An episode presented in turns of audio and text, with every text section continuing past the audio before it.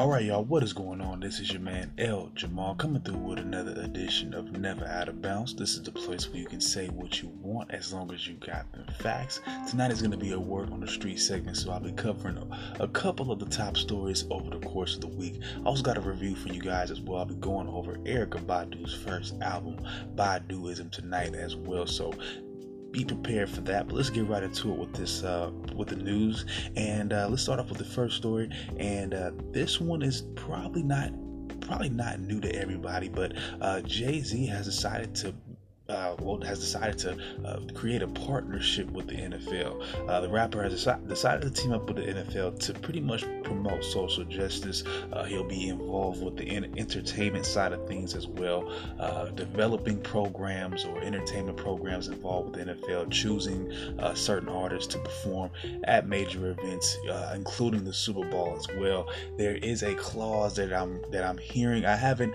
I haven't confirmed I haven't confirmed it through my sports resources, but the other, the the regular, I would say, the celebrity gossip tabloids. And if you go to black news sites, it'll tell you uh, that Jay Z will be a majority owner of a team. That that has not been determined in any of my sports sources. Uh, there hasn't even been a team that he's been in contact with per se. Um, this is a uh, quote directly from the TMZ source themselves. This is funny. Uh, just kind of just tells you, you know, about really where Jay Z is at. Uh, Jay is not an NFL agent and does not take part in oper- in the operations of NFL players. So my question is going to be, what the hell is he doing? Uh, again, uh, this goes on. This is kind of uh, more along the lines of the NFL. Well, this is the NFL statement about what their what Jay Z's role is going to be. Well, and Roc Nation, uh, Roc Nation will now help advise selections uh, selection. Uh, I'm, I'm sorry, Roc Nation will help advise on selecting artists for major NFL performances like the Super Bowl. That's what the NFL is saying. I have not uh, come across anything from the NFL or, like I said, through my sports sources uh, that he will become a part, uh, majority owner of a certain team. And I'll, although I'm hearing it through sources like The Root, again through sources like TMZ, who's also reported on this, uh, they have not they have not really given you anything outside of the, the, the general statement of he will be a majority owner. They didn't tell you what team. I don't think that part is real. Uh, but again, he has had some uh, experience running the team. Of course, he was a minority owner of the Brooklyn Nets in his hometown between 29 or 2010 and I believe about 2013. So uh, recently, the NFL is doing, you know, its part quote unquote, of course, to promote social justice and social change. Of course, NFL has recently established the, uh, the Inspired Change Initiative. Basically, like I said, uh, it'll be mostly related to, you know, social and racial justice. And again, uh, this is the main quote coming from your man Jay Z. Uh, he goes on to say, We move past the kneeling. It's time to get into, uh, I think he said, a. Mm, what was that word here? Ah, here we go. Actionable. So his quote, he went on to say, We move past kneeling. It's time to get into actionable items. Whatever that really means, it didn't really make any sense to me either. Uh, but let's get right into how I really feel about it. Again, I'm going to just kind of state my piece here. I don't see that he's going to be involved in any aspect of the football operation. So my question is, where is his claim that he's going to be this majority owner? And what does that you know really mean again if he's not going to be a part of player personnel then what is his role other than being just a figurehead and or an elevated a glorified pawn uh, that, that has been used to represent the black community en masse at various points in time by these white organizations uh, again uh, my question uh, is going to still remain the same. Uh, where is the end game with all this? Where has the results come from? I don't see any results. I see a lot of people getting paid. I see a lot of people uh, getting, you know, contract offers and commercials and all that. But the laws still haven't changed because guess what? This is not just a this is not a social issue per se. This is not a situation where we need to keep getting people to be uh, getting people to be on notice about it. This is not a situation in which we really need to get people to be noticing about it or awareness about. We've been well aware of uh, the injustices of this justice system and this political system for centuries now, even in this country. So it's not it's Jay Z's right in the terms of it's time for it's time for real action, but again, you're applying it in the wrong ways, and again, they paid you off to stifle the music, to stifle the movement. Uh, you are in fact the OJ in which you were talking about in your song. How ironic uh, must it be? And like I said, he's gonna be he's gonna be a figurehead. So so even with the claims of him being a majority owner, he's just there as a face. He's gonna do nothing with the football operation because he doesn't know anything about football. He doesn't know anything about athletics. And I'll tell you, for what it's worth, uh, I'll tell you about other big time money makers and, and business tycoons who come across sports and how well they did. Uh, for one, you had Ted Turner. He came at one point in time, uh, came into ownership of the Atlanta Braves. For and this is just an example just an example of really what it means to be an owner and really what it means to really be a part of that and what it's going to take. And that's why i don't believe in the in the actual claims that he's going to be a real owner. Anyways tim turner you all know about him or you, some of you who may not. Big media tycoon of course he owned tbs uh, he probably still owns it of course. Uh, everything that came with that at one point in time he owned wcw so on and so forth. That he like i said he even owned the atlanta braves. As the owner as you know the owner and the, the head honcho of it all, not just a majority owner, but a owner period, point blank he was involved uh, within those those uh, well because like i said he owned the atlanta braves a baseball team. He was involved in those player discussions. He was involved in the construction of that team on various levels uh, whether it meant the tv production and how they were produced whether it was just trying to put out programming for them. He was actually involved in the actual uh, create or somewhat uh, involved at least oversaw uh, the development of their roster throughout the years, at least through the late 80s and early 90s. Again, it says it in the, the TMZ direct source. Again, Jay Z is not an NFL agent and does and does not take part in the operations of the NFL players. Again, he's not going to be a real owner. He's there just for a show. It's a show pretty much. Uh, I don't I don't buy it. Uh, I think the NFL is cashing in along with Jay Z, just like he he cashed in with the song 44 with the album 444, and eventually all those songs like OJ, and he made us and made made the black community think that somehow, some way, he had really opened up and he himself had become woke. But no, that was all about business. That's what he's about. I didn't feel I didn't fall for that bullshit, anyways. But again, a lot of y'all did, and that's okay that's just big money. That's just that all that proves to serve is Jay Z is a he's been pushed by mainstream media. That's okay. You just have to understand that's a part of it, and you don't have to support it. That's all, guys. You know, by me being me being critical of Jay Z and black other black people being critical of Jay Z and other rich black folk and this, that, and the other does not make us a coon. I tell you what makes you a coon doing what Jay-Z does make you a coon, okay? You you basically shit on the, the NFL, you talk down about them, you basically put a Colin Kaepernick on a prop when it was when it was beneficial to do that.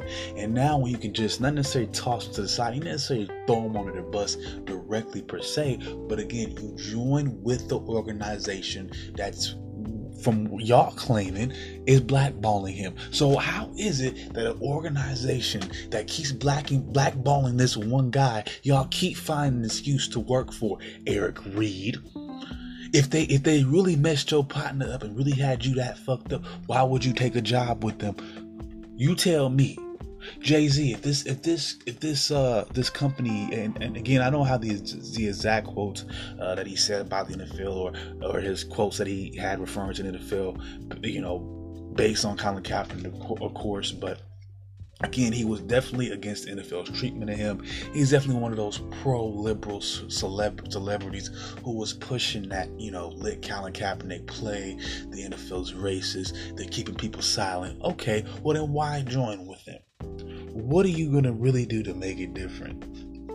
And on top of that, what are we going to do as a community to really make this stop. Because again if we're talking police brutality if we're talking uh, the system in which this this justice system is is you know conducted i'm sorry this is not just a social matter. This is not a matter that's going to stop or is going to resolve itself because we become aware of it. We're already aware of it. We've been aware of it for like I said, centuries. It's now time, like, like you know, Jay Z was right in the sense of doing something about it, but not working with the same people that's that's work that's not necessarily working to support the system, but it definitely is is uh, neutral to, to what the system is about, and does not necessarily want you to have a feeling about it either way because it could take you, it could take your income that you could be giving them away from that, and you could, you know, again, you know, so I don't think the NFL cares either freaking way unless there's really money and assets for them to benefit. And of course,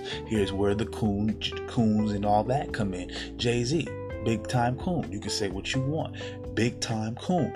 Um, and and it's funny because again we're we're we're making these partnerships with the NFL. We're making these partnerships with these organizations. All these organizations that can give us money or can pay you for something. Or like again, Jay Z is getting paid for what he's doing by the NFL. We already know it's he's the one getting paid. He's not a he's not gonna be the owner. That's just a part of the story. Again, believe me, he's he's just gonna be all employee. You think he's gonna be an owner, but he's not. Okay, he's gonna be their employee not all the way through. That's this is all that what this is about.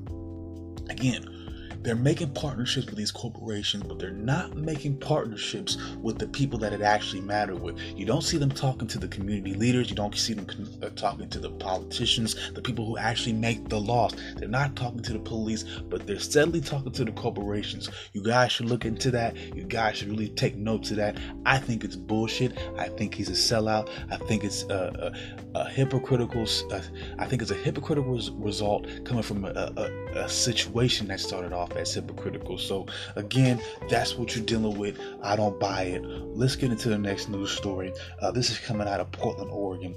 Now, Antifa and the Proud, Boy, Proud Boys, excuse me, met up this weekend out there in Portland, Oregon.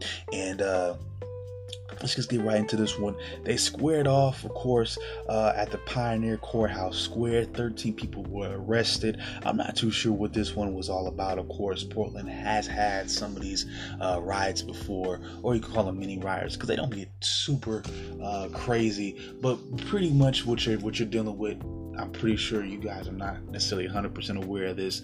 Uh, I've lived in that area before. I know a little bit about that area. I know people that you know still live there. Uh, you know, live there for for long stretches of their life or whatever. Uh, but this is just two groups of white people, left wing white ringers, uh, and sometimes they get really agitated. They have these big fights with each other. Uh, this time around, looks like the uh, the Antifa guy started everything, and that's what it's been looking like uh, for the past uh, few years or so. Just been they just been really angry on the left side and really starting these situations. And on the right side, you got the Proud Boys again, but you still got neo Nazis in there. Uh, Proud Boys are definitely white supremacists. Don't think that those guys are good guys just because they're right wing. Uh, they're both uh, very extreme groups. Uh, I, I, of course, you know, you know, I might lean a little bit to the left, but Antifa's way too far for me. And I, to be honest with you, I really truly don't know where they stand either. Uh, so I kind of lit that situation. I'm neutral on that. Uh, I'm just just gonna. I'm, I'm just here to report on it. But again, about a thousand, about 1,200 people showed up, uh, and like, like, I said, in that Pioneer, the Pioneer Courthouse Square out there in downtown Portland. And again, it started off early in the morning. Uh, one side, uh, and this is usually how it goes. One side, one side usually goes uh, to the to the meetup spot or to the main square first. They they uh, they claim their they speak their their piece. They get on their soapboxes and uh, they they start bickering with each other. One uh, then you know after they go off and get on their soapboxes, the other side shows up. They go back and forth, and again they might start they start jaw jacking. Of course, uh, they start they start you know telling each other about about their ideas, and of course they don't get along. And then there's cussing and there's yelling, and then a lot of times there is some violence. Uh, some people end up getting really hurt. Uh, this time around, uh, 13 people, like I said, 13 people were arrested. I think about yeah, five people would end up injured. I think one person needed to really go to, uh, got seriously injured and actually needed to go to the hospital. Uh, these recent protests received national attention. Uh, this is because again, this has been a really serious problem in Portland, at least for the past 10 years. Just this this weird, uh, you know violence between these these two groups that just seems to, to simmer every now and again uh, throughout kind of throughout the year. Uh, they just start, especially in the summertime, they just start organizing. Like I said, both groups. Uh, they'll st- they'll meet. They'll eventually. It's like I said. It start off with one group they're speaking on their soapboxes, they're arguing, they're speaking their piece. There, here comes the other group. They're overhearing everything. Then there's some interactions, and, and then there you go. You got you got all types of melees, and that's pretty much what happened. Uh, like I said, the first group showed up, I think about 9:30 in the morning, or maybe even 10:30 in the morning, and the fighting and the, and the carrying on that, that did not stop uh, until about six o'clock in the afternoon when police basically cleared out the Pioneer Square area, and I think they shut off. I believe it was the southwest portion of the city or something like that. Um, and like I said, uh, this time around, Antifa pretty much was starting this situation. Uh, they pretty much were the aggressor. You got the Proud Boys saying, This is what we wanted. We're trying to get, uh, you know, we wanted them to become national. We wanted President Trump to see this. And like I said, I was I was just going to get into that point in just a second. Um, in, in, the, in the wake of these protests and just the national attention that's been receiving, uh, President Trump himself was simple was uh, basically threatening to put, uh, well, basically threatening to declare Antifa a terrorist group. Uh, but again, I mean, I don't think it would be necessarily fair because guess what? You still got the Proud Boys. you also got white militia groups such as the Three Percenters who have no such, they're not even paying attention to these guys. So, again, is it fair? No. Uh, I, again, I think the president is picking and choosing. He's not making the situation that much better. That's kind of what I see here. All right, y'all, I'm to take a quick break, and when I come back, I'll be wrapping everything up. I got a, a review for you tonight, guys. It'll be Erykah Badu's first album, like I said, Badu, Baduizm, excuse me. A late, well, I say a mid, a mid '90s classic in my opinion. Uh, when I get back, I'll be discussing that, and uh, we'll wrap everything up from there. All right, now.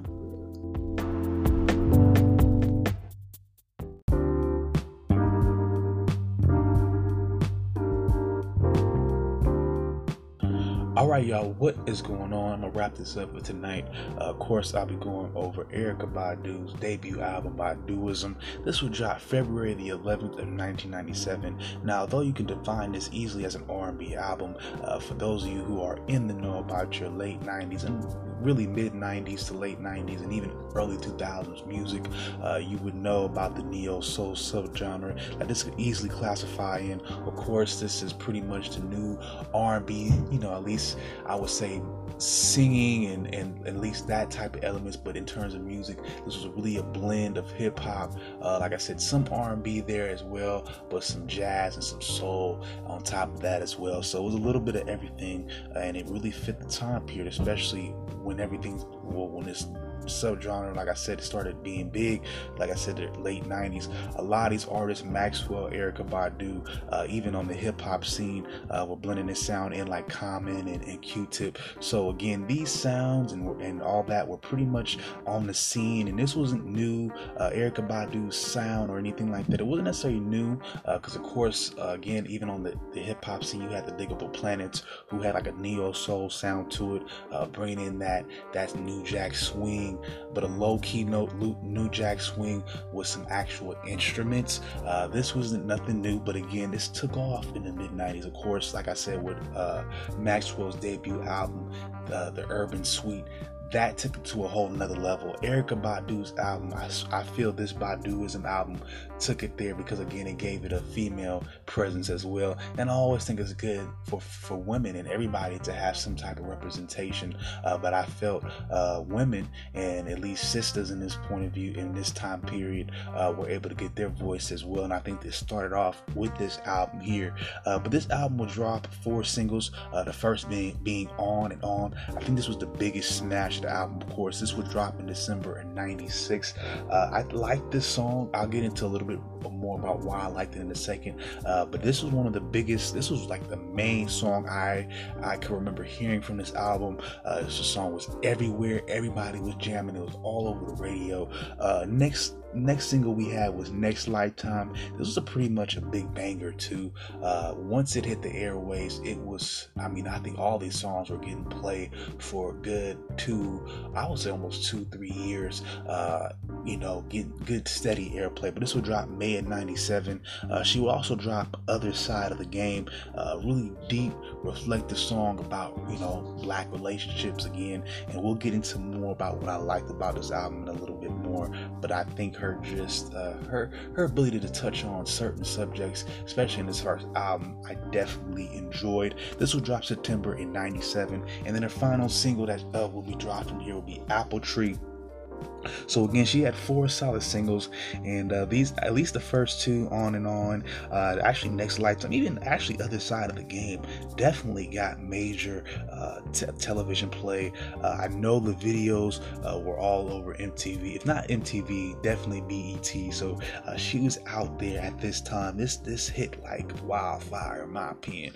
Um, again, just based on it, just the radio plays and just the exposure it got over pop, you know, popular popular media, at least in black popular media. Uh, she was huge when this album dropped. Uh, the album would go on to debut at number two on the U.S. Billboard Top 100 Rap and R&B charts. It would actually peak there as well. It would go on to be certified three times platinum by the Recording Industry Association of America. It also would go on to be gold in the UK and Canada. So again, we're talking about an album uh, that pretty much crossed over, uh, pretty much. You know, you could say as as me as for for like I said, you, you can put neo neo soul in a subgenre class, but again, it's albums like this, and again like the Urban Suite you know, Maxwell's album that really took that subgenre and made it something mainstream. Uh, really took this sound and really make it a worldwide thing. These two albums right here, like I said, uh, we're gonna get to it just uh, I'm gonna break, start breaking it down just right in just a second. Uh, but the album, the album itself will go on to win a Grammy for Best R&B Album. Uh, she would also win uh, Best Vocal, I'm sorry, Best Female Vocal Performance at the Grammys as well for On and On for that single there. Uh, and she would also win Favorite R&B, Soul, or Rap New Artist at the American Music Awards. And she would also go on to win an NC, uh, NAACP award for Best Female Artist as well. So again, uh, this touched all over. Uh, again, she won a Grammy. Uh, she was that she was, you know, she got her notoriety notoriety there as well as the American Music Award. So again, she crossed over. She was able to get that mainstream appeal and also uh, that uh, you know she still may remain you know relevant with her own because of course she won the NAACP Image Award. I'm pretty sure there was a BET Awards out over the time. This album would have probably swept it uh, again. So it was a really solid album. Uh, as far as what I really liked about it, uh, I think Erykah Badu, in terms of her sound, uh, I think this was again a very special album because I really enjoyed, especially with the first song "On and On." Uh, I enjoyed the laid back uh, vibe of the song.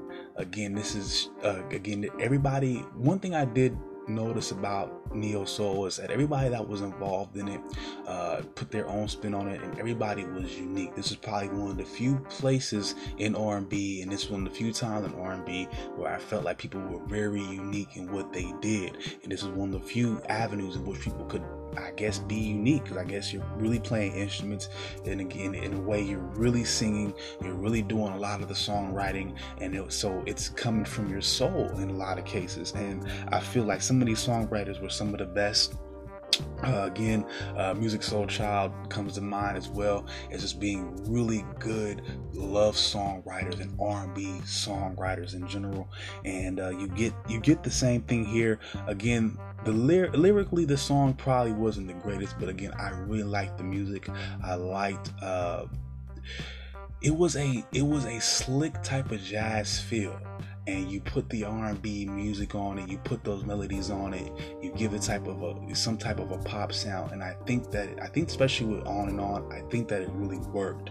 Um, we're talking about a song again that wasn't overpowering, uh, but again, it was like one of those. It was like one of those open mic songs that you that you know doesn't command you by being you know by controlling the volume uh, but it definitely keeps you uh, it, it keeps you I think it keeps you honest and it keeps you paying attention to it with the melody, with you know just Badu's just way the way her voice just matches uh, where that song is in terms of its energy.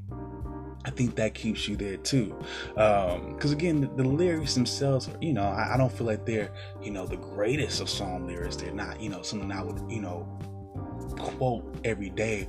But again, when you match her voice and just the way that it sounds, and you can tell that she has some talent, and you know that she's and she's flexing that talent, and you you, you know she's written the lyrics to the song. You really can't tell her nothing. She she she wrote the song. She pretty much was probably responsible, and again, she was responsible for producing the uh, a good a good amount of her own album. So again, you have to give her the respect there, and I think it all comes to fruition, at least even on that first song because it it it that first song in my opinion on and on encapsulates what the entire album is. Uh, there is some jazz in there which is really good. There is that that popular neo soul, which would be uh, what you would say. I would say the pop uh, version of everything, and, and, it would there would be albums of the, parts of the albums that kind of sounded popish, or that could sound like it could definitely go mainstream. Uh, but there's, like I said, there's there's there's some real jazz elements in there. You can hear that instrumentation in certain songs. Uh, one of my favorite songs that don't get a lot of uh, that doesn't get necessarily get a lot of flack or get a lot of uh, flack isn't the right word, but doesn't get a lot of praise today, in my was certainly uh, especially the remix, the uh, flipped it version. Now, one thing that I will say about the 90s is uh, for whatever whatever reason, uh, groups and singers always like to do at least two or three versions of some of their bigger songs. So you hear like a really uh, the radio version, which might be a little bit more upbeat. Then you might hear slow or like a downturn, like a remix or something like that. Boyz II Men were good for that too. They'll put out a uh, like a New Jack Swing song, and you know they put out a whole bunch of New Jack Swing singles, and have a whole compilation albums where they make all but they have a whole bunch of remixes where it's all slowed out and just you know jazzed up. And Erykah Badu kind of does that here too. She has a two two different versions for this song certainly, and I think the flipped it version really uh, again I like one thing maybe this is why I, I will tell you this as much as I love this album as much as I liked Badu uh, as a singer, she kind of fell off for me at this album after this album. But I'll tell you why. And I noticed it when I listened to this album again. Um, I got to certain parts of the album uh, almost near the end, and I really started to feel where I really enjoyed the jazzier songs and the songs where she was actually uh, singing and scatting and doing the the bebop and all that. I love those songs. I love the way the jazzy songs sounded. Uh, I think um, in terms of her songwriting ability, she does showcase that showcases that though on songs like The Other Side of the Game. So again, this album was a really good mix. Like I said, there's jazz, there's R&B. Uh, again, there is some hip hop sound in there too, uh, and I think she does a really good job of that. Uh, she had a whole bunch of different producers on it. That's what made it made it work. On top of that as well, but uh, I thought this was a, a really good album from beginning to end. There was a couple songs songs that I really wasn't feeling. Uh, one of those was Apple Tree. Uh, I, I just thought it was a little bit repetitive. She pretty much like name dropped her other single like twice. She brought up on and on like twice, and like maybe the chorus or the bridge or something like that. I thought that was a little bit repetitive. I thought she like I was like, wait, really? I wanted something a little bit more from that song. And another another song that I really didn't like uh, was Four Leaf Clover I thought it was really repetitive. Uh, but again, outside of that, I really thought this was a solid album. And songs like Drama and really the the low key songs that, that really didn't get a whole lot of play, like certainly the songs that weren't singles like I said, like certainly uh, the alternate mix for that song. Also, like I said, Drama was a really good song, uh, just basically depicting uh, just the state of the world at that time. And and I don't know what it was. It was like the 90s, late 90s, where everybody was just on this hype. I guess it was the Y2K, the turn of the century, the new millennium type thing going on. And everybody was afraid of the world changing or coming to an end. And you'll see like you'll hear like every one, like every album in every genre or every genre had like one song that would just talk about saving your soul or changing your ways right away because times are gonna change and all that. And of course, this album was no different. But I thought this song that song really produced well. On top of that, uh, you heard some really good piano play. I think she you really got to hear some more range from her. She really talked about a really deeper subject. Uh, again, a really deeper subject. I think she got really spiritual with that song. I think a lot of people missed that uh, as well. And I think, uh, and I think maybe you know some of the responses for songs like that, maybe that might have prompted her from getting away from stuff like that in the future. But I, I, I really think she fell off. Had the stuff that she did with Common and those love songs. I don't think she really had the same soul after this first album. Uh, uh, Bag Lady was probably her next biggest hit after that, in my opinion. And I can't really say that I liked that song, uh, especially after, you know, the dog pound in them and, and, Dr. Dre sampled it and he did his explosive song. I don't know which song came out first, so it's just like both of those songs to me are kind of annoying because they both sound the same and they happen to be huge right at the same time. So it was just like one hour you'd hear that song, and then next hour you hear the other. You hear Erykah Badu, but they both sound the same in the beginning. So you're thinking you're looking for Erykah Badu, then you hear then I met you, letting it just throws you off. So I didn't really like her second album. I thought this album here was really good. Um, her subsequent albums after that second one, I think that second uh, second album was Mama's Got a Gun. Um, you know, she she's been all right, you know, but I definitely like that first album. Uh, I, I think she you know she came in at a perfect time. I think that's where music was and she she, she put out an album that perfectly matched that time period. And i don't think you ever you can get more late 90s or more neo soul uh, probably next to like i keep mentioning it uh, but that debut maxwell album those are the in my opinion Baduizm the urban suite are the two definitions of what neo soul is. You can't uh, get any better than that, y'all. So if you if you'd like to, if you haven't already, I suggest that you listen to that album again. And if you haven't listened to if you haven't listened to it uh, from beginning to end, I check it out. Baduizm by Erykah Badu. Check that out, y'all. All right, y'all. I'm gonna call it a wrap for tonight. I will be back tomorrow tomorrow night. Uh, maybe Monday morning again. I do work, uh, so it just depends on how I feel coming in uh, from work that day. So tomorrow or Monday morning, it will be an end of the week sports wrap up, mostly for the MLB. Uh, we got some uh, NFL news to talk about as well. Not necessarily news, uh, but I do have those some divisional. I have a two divisional previews for you. Actually, just one divisional preview uh, for you guys. I'll be going over the AFC West, and then I'll be going over the scores from this these weeks. Uh, well, some of the top scores uh, from this week's preseason action, and then uh, like I said, as far as the MLB goes, of course, like we always do, we go over the scores, whatever news comes from that, and then uh, the standings, of course, because remember there's about five weeks left going into the MLB season. Playoff spots are or uh, you know they're being fought over right now. We got division spots being decided, so I will be keeping you guys up to date as much as possible. Uh, so I'm gonna call it a wrap for tonight. I'm gonna get my rest, and uh, I'll do my best uh, to be back here tomorrow night. If you're looking to get in touch with me, you can hit me up on my email at ljbutler75 at gmail.com. That is eljbutler75 at gmail.com. Once again, that is ljbutler75 at gmail.com. elj butler75 at gmail.com. Also, I do have a Facebook page and an Instagram page. You can look me up there at L Jamal Johnny. That is E L J A M A H A D J A N I. Once again, that is E L J A M A H A D J A N I. I also got a Facebook page for the show at Never Out of Bounds. You can look up uh, look me up there. I have content as well as any extra links to the show, as well as if you are, as well as anybody who's looking to donate. I do have a PayPal and a Cash App. I do have those apps. I do have those links there on the Facebook page as well. All right, y'all. I'm calling it a wrap for tonight. And if anybody hasn't told you yet, I love you. Peace out, one love, and I will holla at y'all later.